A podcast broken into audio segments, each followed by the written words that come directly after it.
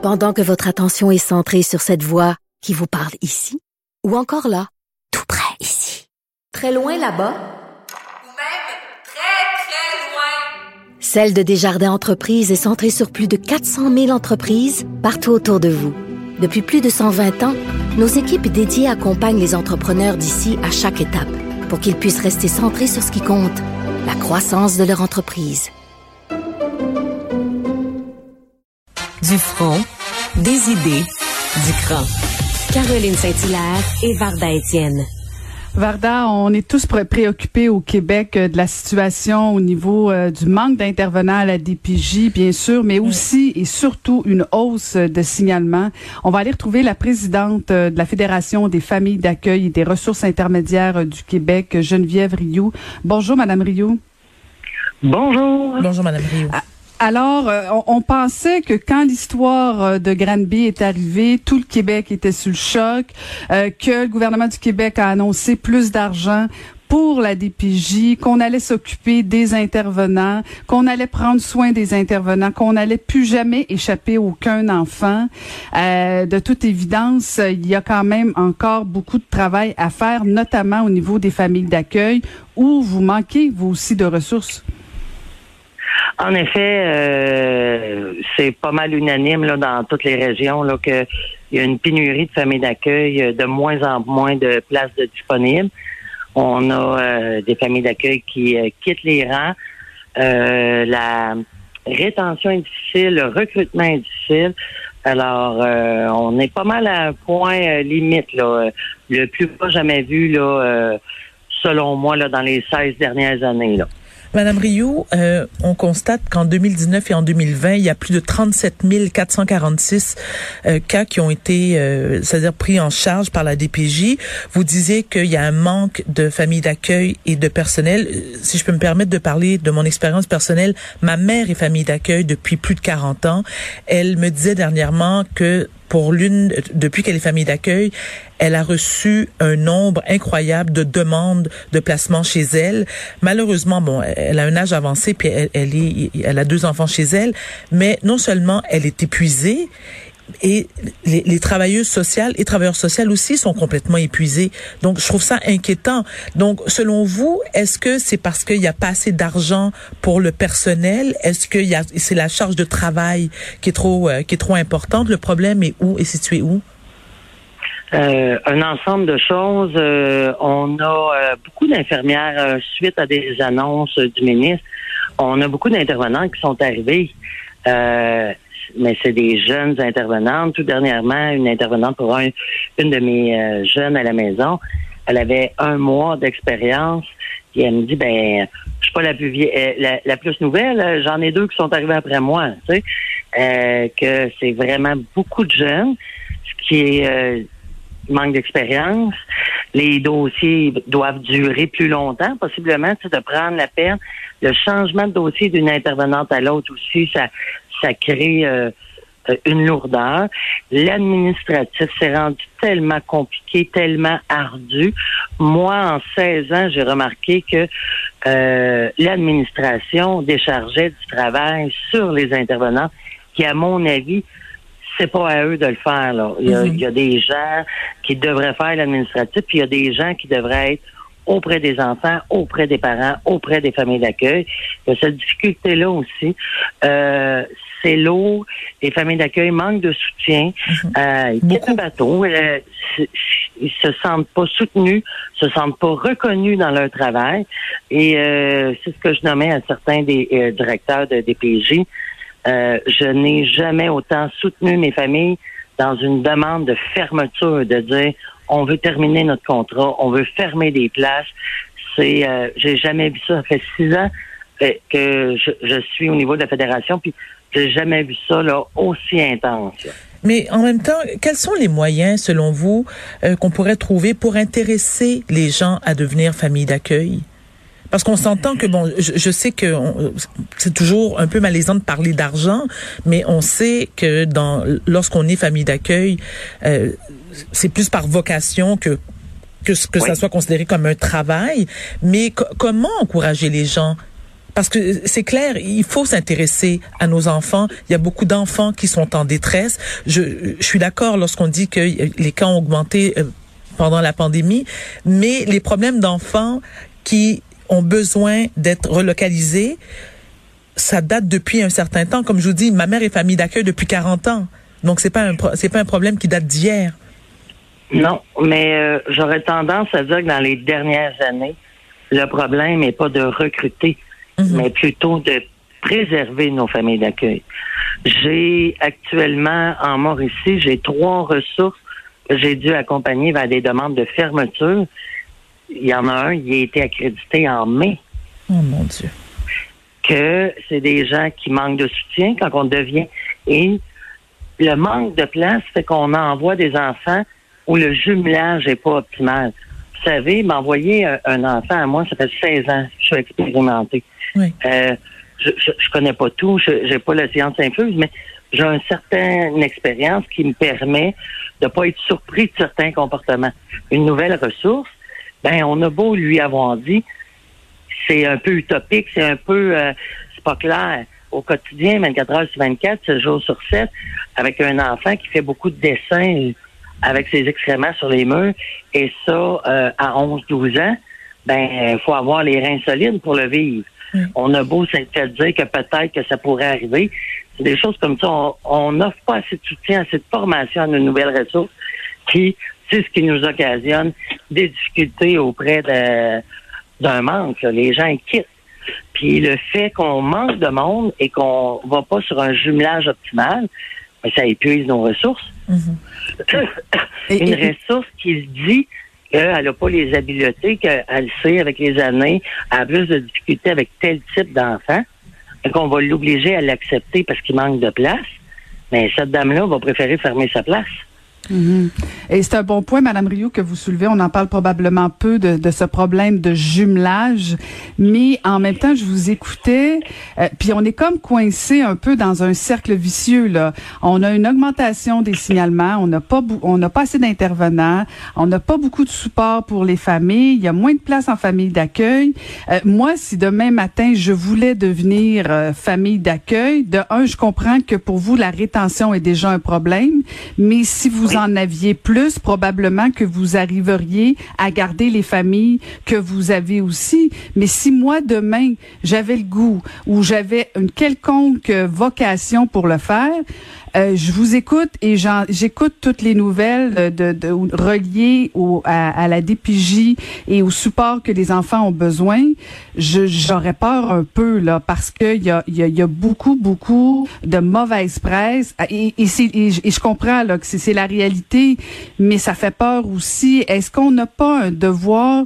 En fait, ma question la, la, la plus franche du monde, c'est comment on peut concilier le cri du cœur que vous faites avec le besoin qu'on a pour les intervenants, puis en même temps, pas toujours être porteur de mauvaises nouvelles pour devenir famille d'accueil-. On est, être famille d'accueil, c'est merveilleux. Ça fait 16 ans que je suis famille d'accueil. Je représente depuis 5 ans des familles d'accueil. C'est merveilleux. Avant de devenir famille d'accueil, soyez conscients que ce n'est pas que de l'amour qu'ils ont besoin. Ils arrivent, c'est des petits poquets, comme quelqu'un que je connais les nomme. Ils ont besoin de sécurité, ils ont besoin d'un encadrement. Il suffit pas de penser les bercer. Il faut pas avoir cette utopie-là. Mhm. Et deuxième chose qui est essentielle, faut que notre famille, notre couple, notre famille élargie, nos parents, tout ça, embarquent dans ce projet-là.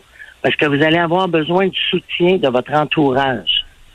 C'est pas pour facile. Compenser, pour compenser le manque de soutien. Puis, on travaille très, très fort à former les ressources, à faire en sorte que, dès le départ, ils soient soutenus, encadrés. La Fédération, on offre plusieurs moyens pour que les nouvelles familles d'accueil, rapidement, on les prend sur notre aile, on essaie de les aider pour justement les maintenir avec nous, là. Madame Rio, est-ce qu'on est-ce qu'on facilite lorsque les gens sont familles d'accueil? Est-ce qu'on facilite ou on encourage l'adoption? Euh, oui et non. Ça va dépendre comment qu'on embarque dans le projet. Euh, Il y a des gens qui vont embarquer, qui vont devenir banque mixte, famille d'accueil pour l'adoption. C'est sûr qu'on va aller vers là. Mais pour des familles régulières, euh, qui vont faire la demande d'adopter un enfant qui est chez eux depuis un certain temps, euh, faut encore se battre. Les établissements, ils ont tellement peur de perdre la place qu'ils veulent pas qu'on l'adopte, ils vont préférer prendre l'enfant et l'envoyer dans une famille d'accueil qu'on va ouvrir juste pour l'adoption. Mais il y a un bris euh, au niveau du lien d'attachement pour le jeune enfant.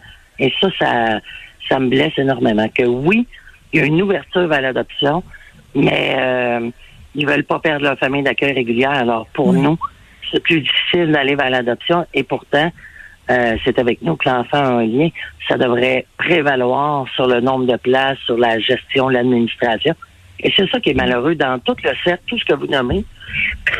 Ce qui est malheureux, c'est que on est rendu qu'il y a tellement d'administration, tellement de gestion, que les besoins de l'enfant, des enfants, on les oublie. Puis des fois, on les oublie pas, mais faut les tasser. Mais c'est pas facile. C'est d'avoir de la place. Oh, mais, mais, Madame Rio, euh, les besoins des enfants, bien sûr, c'est la c'est la priorité. Vous dites que c'est difficile de recruter et qu'il y a un bon jumelage, mais lorsqu'on parle de support, par exemple, il y a des enfants qui sont placés, qui éprouvent des difficultés qui sont beaucoup plus importantes que d'autres. C'est-à-dire, encore une fois, je, je, je, je, me base à ce que bon, lorsque ma mère était famille d'accueil et que je vivais, je vivais pardon encore chez mes parents, on a eu des cas. Moi, j'ai vu des cas d'enfants qui ont été abusés sexuellement par leurs parents Mm-hmm. de manière très sévère, donc qui avait, qui adoptait des comportements que moi à l'époque je ne comprenais pas et que ma mère non plus, c'est-à-dire mes parents ne comprenaient pas. Et ils étaient, ces enfants-là étaient suivis, euh, soit par des psychologues, des psychiatres, la, la travailleuse sociale, le travailleur social était présent. Mais moi, ce qui me faisait toujours sourciller, qui m'étonnait tout le temps, c'est que parmi eux, il y en a qui étaient retournés chez le parent euh, biologique donc, parfois, on, on, on, disait à, ma, à mes parents, OK, tel enfant va être placé jusqu'à sa majorité. Et à un moment donné, on disait, non, non, non, l'enfant est apte à retourner chez ses parents biologiques. Donc, moi, ça, je, je ne comprends pas ça. Je, je comprends qu'il je comprends qu'il y a un manque criant de famille d'accueil. Mais encore une fois, qui paie la note, ce sont les enfants. En effet. Euh, c'est triste. On parlait de jumelage et on, on va placer un enfant en sachant que ça ne fonctionnera pas dans le milieu. Effectivement. On se dit, ben, là, maintenant, on a besoin d'un toit, ben, on le déplacera dans deux semaines. C'est épouvantable, un enfant, de, de vivre ça. On se questionne, hein. Quand on se sépare, on, va se questionner qu'est-ce qui est mieux pour notre enfant, une semaine, une semaine, trois jours, quatre jours, avec l'autre parent. Mm-hmm. Mais ces enfants-là sont barouettés, puis la question, c'est de dire aussi qu'on a de la place. C'est triste. Et une autre réalité qui est triste aussi, euh, Madame Rio, c'est des enfants qui sont qui ont des, des liens fraternels et que sont obligés d'être séparés. Ça aussi, on l'a vécu. Donc, encore une fois, je, je, me, je parle de mes parents parce que, comme je vous dis, euh, ça fait 40 ans quand même, donc on, a vu toutes les couleurs. Mais souvent, ma mère demandait aux travailleurs euh, sociaux en disant, écoutez, moi, je veux des, le plus que possible des enfants d'une même fratrie. Il ne faut pas les séparer. Déjà, ils vivent des traumatismes énormes en quittant le milieu toxique, dysfonctionnel euh, d'où ils proviennent imaginez les séparer. Mais parfois, certaines familles d'accueil vont répondre, ben moi, j'en veux qu'un. Il y a, y a, deux, trois, ils sont deux, trois euh, frères et sœurs. Moi, je suis pas prête à en avoir trois. J'en veux qu'un. C'est faut aussi respecter euh, les familles d'accueil, ils connaissent leurs limites, tout ça. Alors, possiblement que cette ressource-là, qui dit moi j'en veux juste un, ben, c'est on la pousse à en prendre plus, mais peut-être qu'au bout de la ligne, ça va aller vers un échec. Voilà. Euh, de ce côté-là, je suis, content qu'on va respecter la dame, mais on a besoin de ressources qui ont de la place. On a besoin de ressources qui vont être prêts à s'engager avec deux, trois, quatre enfants, parce que. Les familles nombreuses à déplacer, il y en a aussi. Exact. Du jour au lendemain, on a une famille qu'il faut placer les quatre enfants. Ils vont tout faire pour les placer ensemble, mais faut qu'il y ait la place. Puis, actuellement, j'ai là, c'est l'été, ça, ça s'est calmé un peu, mais euh, j'attends euh, avec impatience les changements au niveau de la protection de la jeunesse, au niveau, on a eu euh, beaucoup de promesses dans les derniers mois suite à la commission Laurent, beaucoup de recommandations. Il va falloir suivre ça, puis j'espère que les gens vont rester à l'écoute de ça, puis vont participer à ces changements-là, parce que c'est la base de la loi. C'est là qu'avec des changements-là, on va les voir tranquillement apparaître au niveau des établissements, au niveau de nos familles, les programmes qui, qui vont s'offrir pour aider, pour ne pas en arriver à des placements. Il y a des familles, j'en suis persuadée, dans tous les signalements actuellement, qui vivent des situations suite à la COVID que jamais il y aurait eu de signalement. Que euh, financièrement, ça a toujours été un peu difficile, mais on s'est toujours euh, tenu euh, au-dessus de la vague. Tu sais. Oui. Et là, la COVID a fait en sorte que ces gens-là, c'est pas des mauvais parents ou quoi que ce soit, mais sont en situation, ils ont besoin d'aide, sont en situation euh, où ils ont besoin de se réadapter d'une façon ou d'une autre. C'est pas des placements nécessairement qu'ils vont avoir besoin, c'est c'est plutôt de Un l'aide. répit, oui. Un répit. Oui. Et ça, ben actuellement, notre structure n'est pas faite pour euh, soutenir bien ces gens-là. On manque de gens. Euh, parce que rappelons-nous que les familles d'accueil, là, on est supposé d'être le dernier recours. Il est supposé d'avoir eu de l'aide, du soutien aux parents qui font en Mhm. sorte que ça n'a pas marché puis qui arrivent en famille d'accueil. Euh, il est supposé d'a- d'avoir une première ligne en avant de nous Oui. certain qu'il y en a qui passent directement à nous euh, pour plusieurs raisons, mais tous ceux qui sont sur la première ligne actuellement, ils ont un gros travail à faire pour faire en sorte que ces gens-là, les enfants se retrouvent pas hébergés en famille d'accueil, mais qui restent dans un milieu ou dans leur famille élargie, puis euh, reçoivent l'aide nécessaire. Madame Rio, avez-vous l'impression que vous vous êtes bien considérée de la part du gouvernement ou si on met beaucoup plus d'emphase pour aller chercher des intervenants au niveau de la DPJ? Sentez-vous que vous faites partie de la solution avec le gouvernement du Québec? Je vous dirais que présentement, euh, je crois qu'avec le, le ministre Carman, euh, la fédération, on a un bon lien. Je sens qu'il y a une écoute, mais il y a énormément de travail à faire euh, et j'espère dans les prochaines semaines, les prochains mois, au niveau, euh, comme je vous disais, de la loi, les modifications de la loi, faut venir. Les familles d'accueil, pour le rester ou même pour le devenir, faut qu'ils viennent offrir. On parlait d'argent tantôt, puis moi je vous en parlerai pas. Ce que je vais vous parler, c'est la reconnaissance, la stabilité aussi.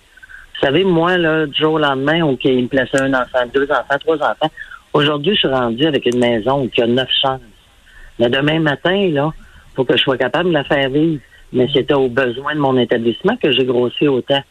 Que, mais j'ai un contrat aux trois ans. Moi, j'ai des enfants placés chez nous pour les dix prochaines années, mais mon contrat de travail est de trois ans. Que la stabilité de quitter un emploi parce que euh, c'est des enfants qui ont tellement de besoins. On a des enfants qu'il faut aller récupérer à l'école à tous les jours. Que parfois, c'est des professionnels qui vont devoir quitter leur travail pour pouvoir faire leur passion, qui est famille d'accueil. Mais pour prendre cette décision-là, ben, il faut avoir une stabilité d'emploi. Et encore une fois, je vous parle pas de, de taux horaire ou quoi que ce soit. Je vous parle de stabilité, de garantie, d'assurance. Moi, du jour au lendemain, ils décident de me fermer, ils ont le droit. Oui. Écoutez, Mais ça, là, avant de mettre notre vie entre les mains euh, des centres jeunesse, là, euh, c'est difficile. Madame Rio, je tiens à vous féliciter et vous remercier pour tout ce que vous faites pour ces enfants-là. On a besoin de plus de gens comme vous et je vous souhaite bon courage pour la suite. Ben, merci beaucoup à vous. C'est nous qui vous remercions. C'était Madame Geneviève Rio, présidente de la Fédération des familles d'accueil et des ressources intermédiaires du Québec.